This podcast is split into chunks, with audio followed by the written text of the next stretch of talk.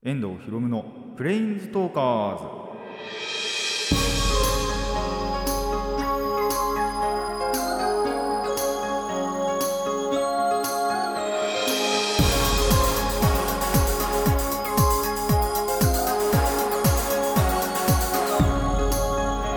ラジオの前の皆さん、こんにちは。遠藤ひろむのプレインズトーカーズパーソナリティの遠藤ひろむです。この番組はマジック・ザ・ギャザリングのプレインズウォーカーたちがさまざまなスカイへ旅できるがごとくさまざまな話をしようという番組です。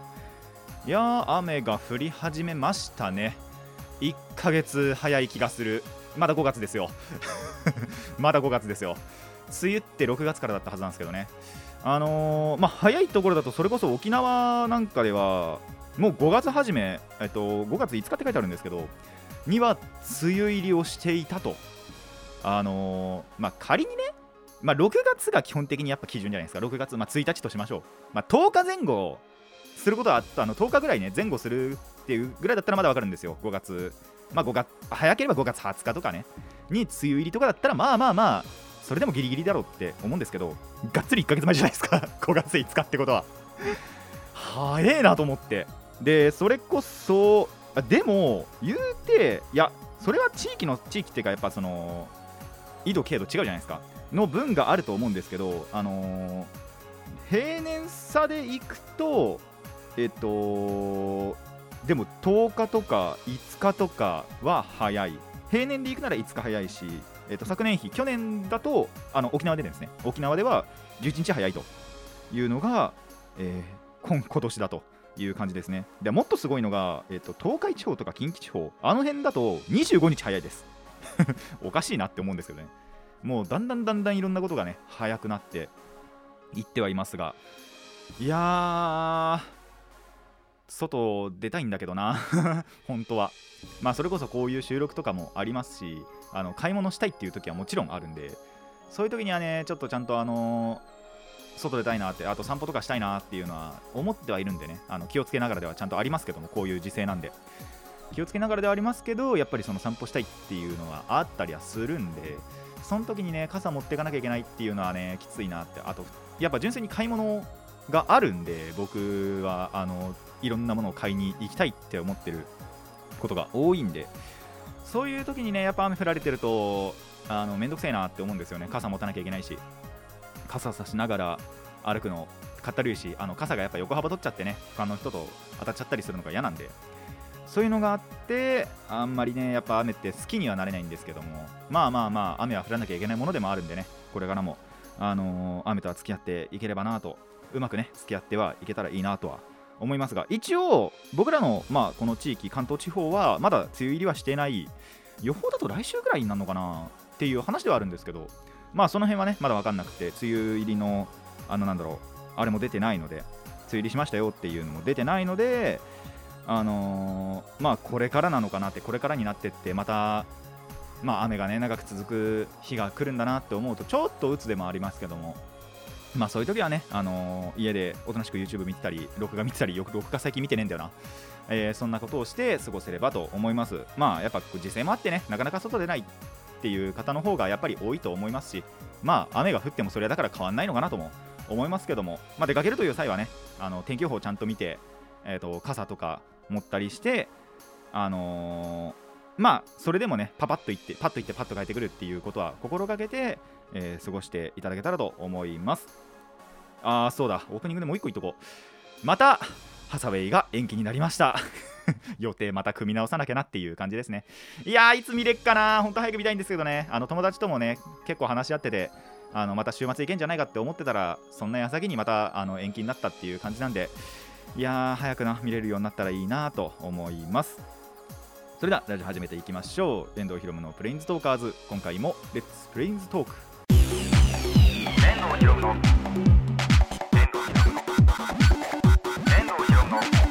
プレインズトーカーズ。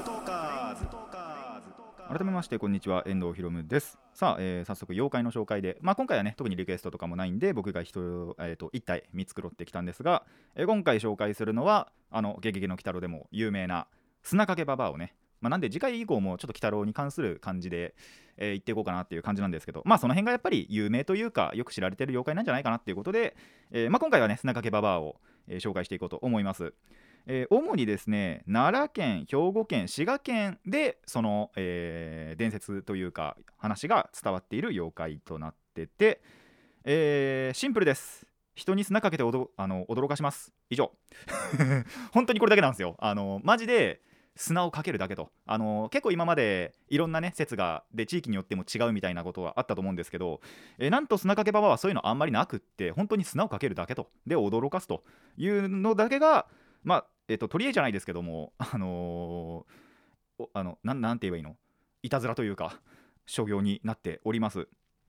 でただ実はね、あのそれこそ鬼太郎とかの影響で姿って見えてると思うんですけど、本当はこの、まあ、砂掛けばばあというなんだろうな妖怪が確立された頃は姿はねはっきりとした姿って不明だったんですよ。なんか神社とかにお寺とかに行くとで鳥居をくぐると砂をかけられるっていう回からあの砂掛けばばあこれは砂掛けばばあの仕業だっていうのは、えーと、伝えられたらしいんですけど、その姿をはっきりと見たものっていなくって、なんで長らくの間姿のない妖怪とされてたんです。じゃあなんでそれが砂掛けばばあ、まあ、ちゃんとその今の鬼太郎とかでねよく見る姿になったのかっていうと、それこそ昭和以降水木しげる先生によって実体化あの姿が確立されたと。まあなんで本当に架空の姿というか、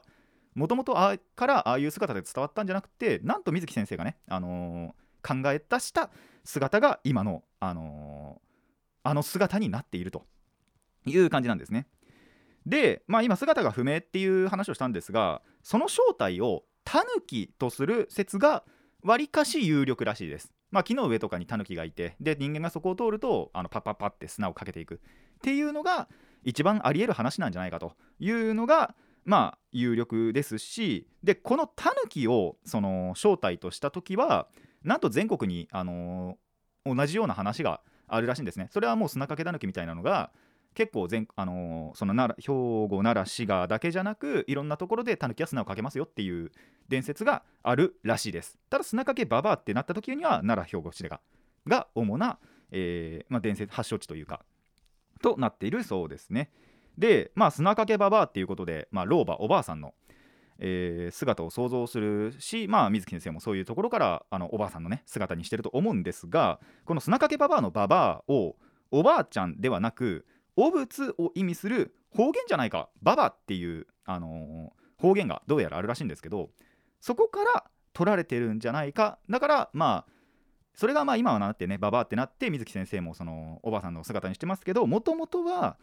おばあさんを意味するんじゃなくお仏を意味する方言だったんじゃないかという説もえどうやらあるそうです。結構調べてみると深いですね。この辺は僕も知らなかったところなんで調べられてよかったなと思います。皆さんもぜひね、あのー、今回の知識持って帰ってください。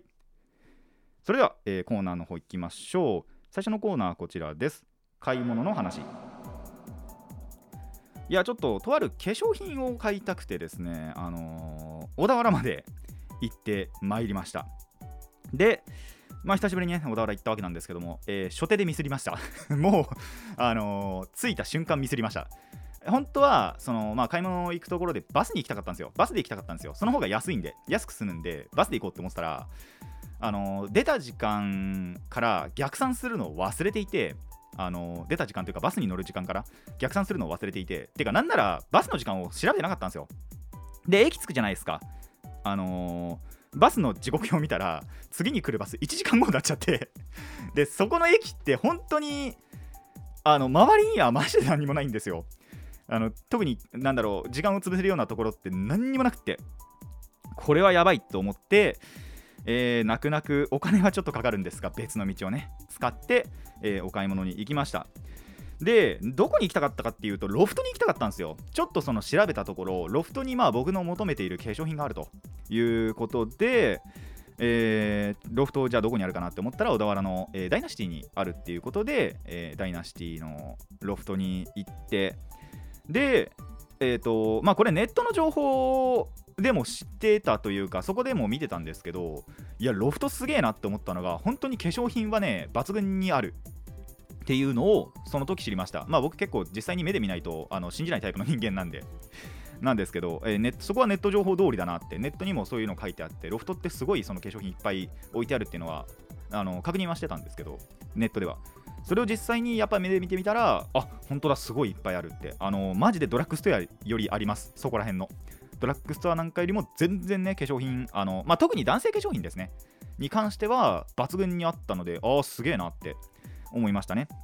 で、えーと、あ、なんで皆さんもしあの化粧品買うっていう時はですね、まあ、ドラッグストアやっぱ身近にあっていいんですけど、より良い品物を求める時は、まあ、それこそ通販とかでもいいとは思うんですが、ロフトもね一つ選択肢に入れておくと、あのーまあ、結構本当にいろんな化粧品、あの女性用の方はあまり見なかったんですけど、男性用は結構すごい他では売ってないようなものを、まあ、ドラッグストアではね売ってないようなものを、あのー、結構見かけたなって思ったので、ちょっとね確認してみていただけたらと思います。で、行ってみたところですね、お目当ては実はなかったんですよ。一番買いたかったものというかはなかったんですけど、あの近いものはね一応あったので、それだけ購入して、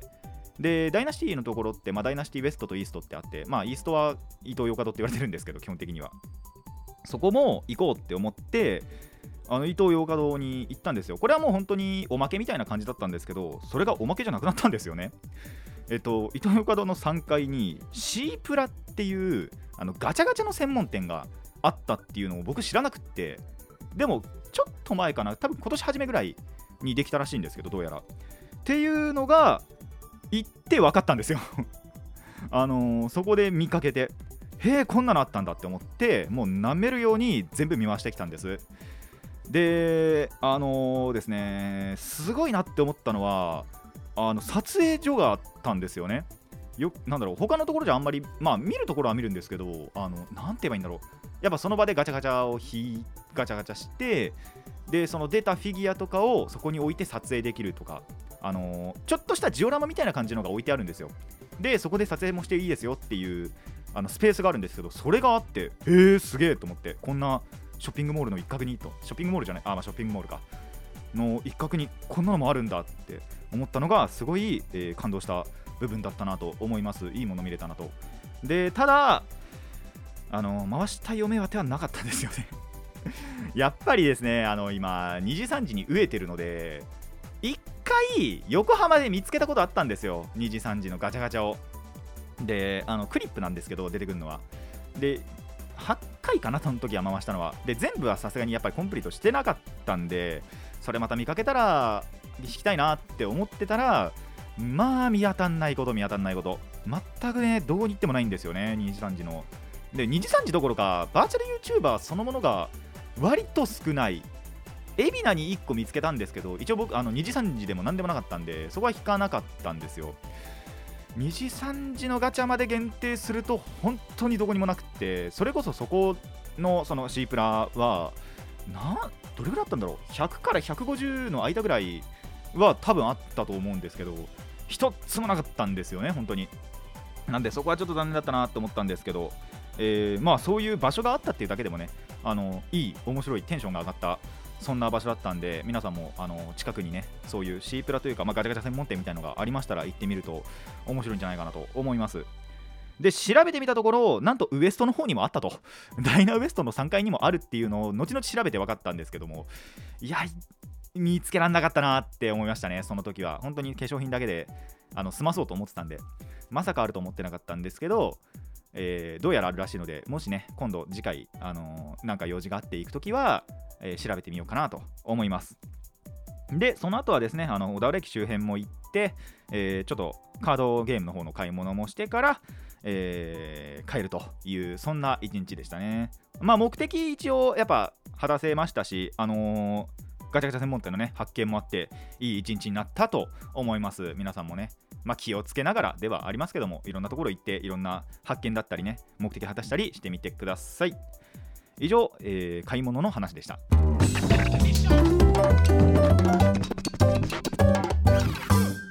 遠藤ひろむのプレインズトーカーズ、続いてはこちらです。修理の話。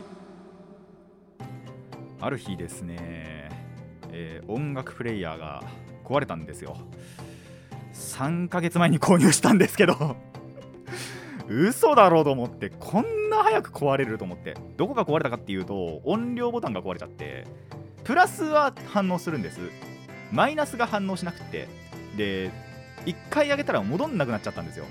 でそのなんならそのマイナスの方をしても若干プラスの方に押されちゃってどんどんどんどん上がっちゃって、その日は結局効かなかったんです。あの周りにも迷惑になっちゃうんで、そういうのちゃんと考えるし、あの自分の鼓膜をいや守るためにも、えー、その日はやっぱ引けずで、次の日ぐらいかなに修理をやっぱその頼もうと思ったんです。保証書書くの忘れちゃってて、これはダメだと思ってもう自分で直そうって思ったんですよ。で、あのー、その日にやってみたら外れなかったんですよね。そのネジはちゃんとあったんでネジは外して、パカっていくかなって思ったらパカっていかなくってっていうことで、その日は諦めて、で後日もう壊す勢いでいこうと思って、どうせこのままだったら聞けないんだから壊す勢いでやろうっつってやってみて、まあ結局壊さなかったんですけどもちろんで、なんとなく仕組みは分かったんですよ。っていうことで試みて、でちょっとピンセットとかも使いながら、まあ、どこが壊れてたかっていうと、そのなんて言えばいいのかな、マイナスボタン、まあ、その外付けというかの内部のパーツがちょっと外れちゃってて、あのー、反応しなかったというかっていう感じだったんで、じゃあそこをちょっとくっつけながらやればマイナス反応するんじゃないかなって思って、ピンセットで押さえながら、でしかもそのカバーもちょっと、まあ、壊す勢いっていうのはあながち間違ってなくて、ちょっとやっぱその開ける本当に限界まで開いて、まあ、ストッパーでちょっと止めて、でピンセットでそのマイナスのボタンを押さえながら、それでも電源はつくんで電源つけてからちょっとそのパーツの部分を押さえてマイナスボタンを押したらちゃんと反応したんですよ。それであのいつも聞いてるぐらいの音量に戻し、いっかい電源落とし、また組み直すっていうで、ちゃんとネジも止めて今の状態にあるわけです。えー、イコールなんですけど、今後一切音量操作ができません僕は一生この音量で付き合っていかなきゃいけないと。で結構音楽ってやっぱその曲によって音の大きい小さいがあったりしちゃうんですよ、どうやっても シーディー の問題で。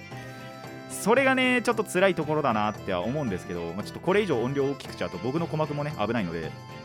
まあこれからねその操作には気をつけなきゃいけないなと。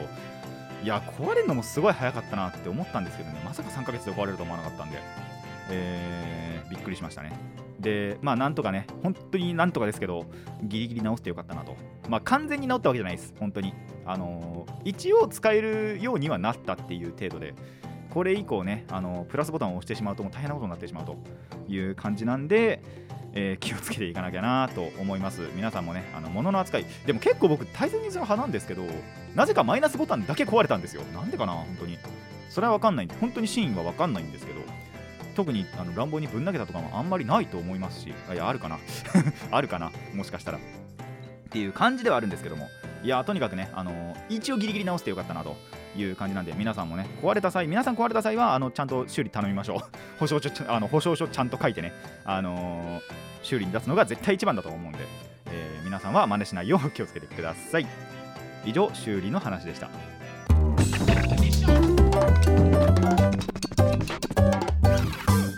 遠藤ひろむのプレインズトーカーズ、続いてはこちらです。にじさんじの話、ちょこってにじさんじの話、ちょ久しぶりですねになるんですが、えーとそうですねふたつ、えー、大きなお話がありまして、まずひとつめ、あのー、にじさんじってそのいちからっていう会社が、えー、まあなんだろうプロデュースするというかあの大元になってて、そこが企画するにじさんじプロジェクトっていう、まあそこのなんだろうな、一からっていう会社が経営する事務所っていう感じの、えー、まあ体裁というかを取ってるんですけど、なんとその大元である一からさんが社名を変更しました、えー、これからはエニーカラー、あのいくつもの色という意味でエニーカラーという、えー、社名になったそうです。そしてロゴもね変わっているというのが、えー、ありました。これに対して別に僕何の感想も抱かないんですけどあのあとこれまでねあの一からってそのひらがなだったのが、それもあのちゃんと英語になりまして、まあでもこれからねあのいい意味じゃないですか、いろいろな色が出るという感じで、一からもね一からで結構いいあれだなと思ってて、あのー、いくつものね意味に取れたなって思ったんですけど、であの一からってあのー、なんだろうネタがあったんですよね、あのー、ライバー内であの何々をいちから始めるって時にはいちからっつってみんながコメント欄で騒ぎ出すっていうネタもあったりしたんですけど、それがねこれからできなくなっちゃうのもあの悲しいところかなって、寂しいところかなとは思うんですが、あのーまあ、それがね一つの色っていう意味からいくつもの色になっていくっていうのはね、あのー、いいなんだろう社名変更だったんじゃないかなって思いますので、まあ、これからもね、あのー、にじさんじ、まあ、エニーカラーもね含めて、えー、応援していけたらなと思います。応援していこうかなと思います。皆さんもあのハマった際はねいちカラーじゃなくエニーカラーをあのちゃんと応援してあげてください。でもう一つの話なんですけど、えまだいちカラーだった頃の話にはなりますが、えー、なんとねお菓子、あのー、バカウケっていうお菓子あるじゃないですか。なんとそのバカウケと虹さんじがコラボをしたということで、なんと今実際に手元にありますあのー、来る時に買ってきました。しかもだからなんですけど、多分これえー、っといい力になってんじゃねえかななってねえかなあれ書いてねえか社名、あ意外に書いてない意外に書いてないな、えー、まあ一応書いてなさそうですね。えー、あれになってねえかなとは思いましたけども、えいちからじゃねえかなと思いましたけども、えー、書かれてないと。で、えー、パッケージにはですね、えー、博士冬樹さん、そして夜見玲奈さん、加賀見隼人さんのさんにんが写っていて、えー、とこのさんにんは通称酢飯組、えー、と博士さんがサイエンティスト科学者、あ、まあ、で、えー、夜見さんはマジシャンで M、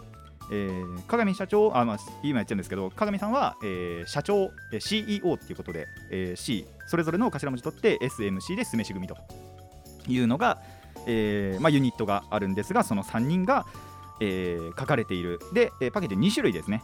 あるんで、まあ、どちらどっちが、あのー、味が違うかってそういうのはもちろんなくて、えー、どっちも同じごま揚げ醤油味というのが、えー、最近、えー、とごがつのじゅうしちにちですね、月曜日から、えー、発売されました。味とかはねおそらく変わらない、あのまだ食べてないんですけど変わらないとは思うんですが、えー、裏にはねあのプロ野球チップスみたいな感じでシールがね全じゅっ種類の中ランダムでいちまい入っているということで、あの開ける楽しみがね増えたんじゃないかなと思います。あのー、これなんでこのさんにんが今本当ににじさんじの中ってすごいいっぱいライバーさんいますけど、なんでこのさんにんかっていうと、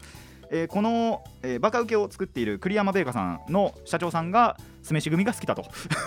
いうことらしいです。どうやらあのこれ制作秘話というか、それをにじさんじ内の番組で語って、あのー、たのを見てたんですけど、えー、その社長さんがこのさんにんが好きだと、酢飯組が、えー、推しだということで、えー、今回のパッケージは酢飯組になっているそうです。あのー、皆さんもね興味がありましたら、えー、ファミリーマートかな、多分セブンとローソン行った時にあんまり見当たんなかったんですよ。なんでファミマだけかもしれないんですけど、で今回ファミマで見つけてきて、でファミマとかあとまあスーパーとかでは売ってるということなので、見かけた際はぜひ買ってみて、そして酢飯組からにじさんじにはまっていただけたらと思います。めちゃくちゃ早口になっちゃった。でそうですね、あのー、シールなんですけど、そういうなんだろうな、あのパッケージのような、あ、なんて言えばいいんだろう、公式のイラストではなく、まあ公式といえば公式なんですけど、あのー、にじさんじの中中というか公式でプチさんじっていう、まあいろんな配信からその面白い部分を切り抜いたのを漫画化してる、えー、方がいるんですね。それをまあ公式のにじさんじさんから頼まれて、えー、納品して、でちゃんと動画も上げてっていう、えー、プチさんじという、まあ、企画というか、まあ、漫画群というか、あの動画漫画があるんですけど、手書き漫画があるんですけど、そのイラストを担当しているうちの一人、結構それも複数いるんですよね、プチさんじ作ってる人がのうちの一人が書き下ろしたデフォルメシールがついているということで、そこを開けるね楽しみにもなって、結構あのパッて見た感じ、どれもねあのさんにんのいい部分というか可愛い部分というか、そういったところが書かれているので、ぜひね、えー、シールも注目していただけたらと思います。まあこれからね僕はシールコンプリートに向けて一体何袋買わなきゃいけないのか番組内ではさんじゅう袋買ってくださいって、あのー、社長さんからね頼まれてるんで、さんじゅう袋いくかという感じではあるんですけど、まあ友達とかとね会う時にはあのー、これ持ってバカウケをねこれから持っていこうと思います。皆さんも本当にぜひ、あのー、見かけましたら結構分かりやすいイラストになっていると思うので、で、あのー、大きさは結構小さい感じですね。どれぐらい、ね、どれぐらいって言ったらいいんだろう。ポテトチップスとかよりも小さいです。なんで多分内容量も結構少ないんじゃないかな。いくつ入ってるとかは特に、あ、にじゅうはちグラム って書いてますね。いっこ何グラムだか分かんないんですけど、いち袋 にじゅうはちグラム あたりだから、うん、しょうがないな。あのー、まあでも中に入ってる内容量なんかも少ないんで、あのー、そんなにね苦じゃないのかなと思いますので、ぜひぜひあの気になった方は買ってみていただいて、そして酢飯組からにじさんじにはまってみてください。以上、えー、にじさんじの話でした。遠藤ひろむのプレインズトーカーズ、そろそろお別れのお時間になってまいりました。久しぶりにさんコーナーやった気がするな。あのー、まああれですね、特に何もねえな今回。エンディングで話すことなんもないわ。まあせいぜい言うなら本当にね、にじさんじこれからまだまだね、どんどん面白くなっていく、あのエニーカラーとね、やっぱ社名も変更したぐらいなんで、これからもねどんどん応援していけたらと思いますし、まああの並んでね、に時さんじもちゃんと応援していけたらと思いますね。本当は実はもう一個話そうかなって思ったことあったんですけど、これはまあ僕がここで話すことじゃないなって思いますし、あのー、まああと僕らファンの間の心の中だけにまあ留めているのが一番いいのかなって思うことなんで、えー、聞かないでください。まあ結構話したいなってはやっぱり思うんですよ。喉元まではちょっと出てきてるんですけど、やっぱこれについて話しちゃい触れちゃいけないってわけじゃないんですけど、まあやっぱり僕らが言及するのはやっぱ違うのかなっていうのが僕の中に勝手にあって、なんでそこには触れずに、えー、いよっかなと思います。あ、ただもちろんあのあれですね、バイト先の後輩であのにじさんじ大好きなやつとは、まあ、軽くは話したんですけどね、そういったところだけでのお話にしようかなと思っています。まあ、あと散歩の話は本当に散あれですね、別に何にも特にそれ以上のことはなく、まあでも本当にカプセルのあれとかガチャガチャのねやつっていうのは本当に楽しいなって思いますし、定期的に聞きたいなっては思ってはいるんですけど、まあもちろん今だとね、やっぱりそれこそにじさんじのあのところをガチャしか引くつもりはないかなっていう感じではあるんで、まあそれかもっとね、そのなんだか好きなアニメとかがあればそれも引いたりはするんですけど、そういうのがない限りはまあ引きはしないのかなっていう感じではあるんで、まあまたなんかいいガチャ見つけたら引いてみて、えー、いろんなものをやっていけたらなと思ってはいます。まあ、修理はね本当皆さんあの真似しないでください。あのーこれは完全に修理出した方がいいです。なんで保証書とかもちゃんと書いておいてください。あのそういう電子機器というか、結構やっぱり僕バイトしてて、で体温計とか買ってた人には保証書がちゃんとついてるんですよ。でそれってレシートと確か一緒に出てくるんで、店のハンコとかそういうのっていらないんですけど、僕のその時の保証書ってなんかお店のハンコと、であと自分のまあてかいつ買ったかとかっていうのを書かなきゃいけなくて、それをまあまあまあ書いてなかったわけですね。なんでこれはまあ無理だろうって、まあ、勝手に思ってて、まあ、それで、えー、とそういう修理には出してないわけなんですけど、あとまあ一応ギリギリね、あのー、まあ音量まあそうそういじくることないんで、それでもいいかなっていう感じなんで、まあこれからまた大切にね使っていけたらと思います。えー、この番組ではお便りを募集しています。疑問や反論、意見はもちろんのこと、えー、リクエスト、朗読や妖怪の紹介のリクエストも募集しております。どのお便りもラジキャスネットのメール送信フォームまたはツイッターまでお寄せください。たくさんのお便りお待ちしています。いまだにメールは来ないと。いやー、そろそろ欲しいな、にひゃっかい超えるぞ、そろそろ。っていう感じなんでね、あの皆さんぜひね、あのー、ツイッターちゃんと、あのー、上げてる時には更新してるんでね、そこでのリプでもいいですし、まあ ディーエム にするほどのものではないとは思うんですけど、とか、あとアットレター、アットレターじゃなくてなんだっけ、アットメッセージだっけ、わかんないですけど、あのああいったのでもいいので、ぜひぜひね、あのー、そういったところからお便りくれたらなと思います。それでは今回はここまでといたしましょう。遠藤ひろむのプレインズトーカーズ、ここまでのお相手は遠藤ひろむでした。また次回もレッツプレインズトーク。